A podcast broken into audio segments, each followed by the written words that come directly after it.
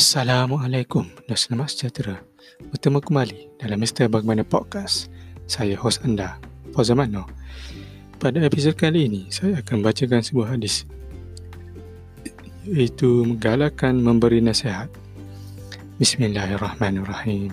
Daripada Anas radhiyallahu anhu katanya, seorang lelaki datang menemui Rasulullah SAW lalu berkata, sesungguhnya Aku hendak pergi musafir wahai Rasulullah.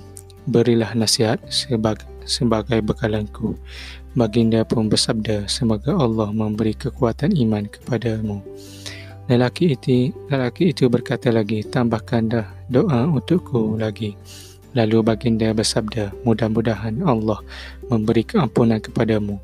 Lelaki tersebut berkata lagi, tambahkanlah lagi doa untukku. Baginda bersabda lagi, semoga Allah memberi kemudahan kepadamu dan kamu mendapat kebaikan di mana-mana saja kamu berada.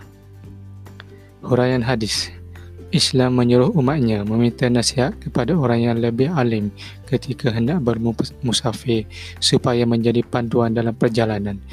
Islam menggalakkan umatnya supaya mendoakan kebaikan kepada saudaranya khususnya ketika hendak musafir.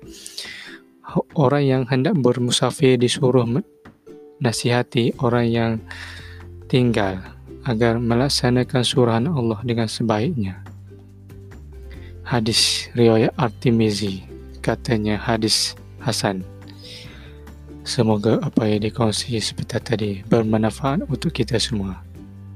Sehingga berjumpa di lain episod Mr. Bagaimana Podcast. Saya host anda Fazamano Assalamualaikum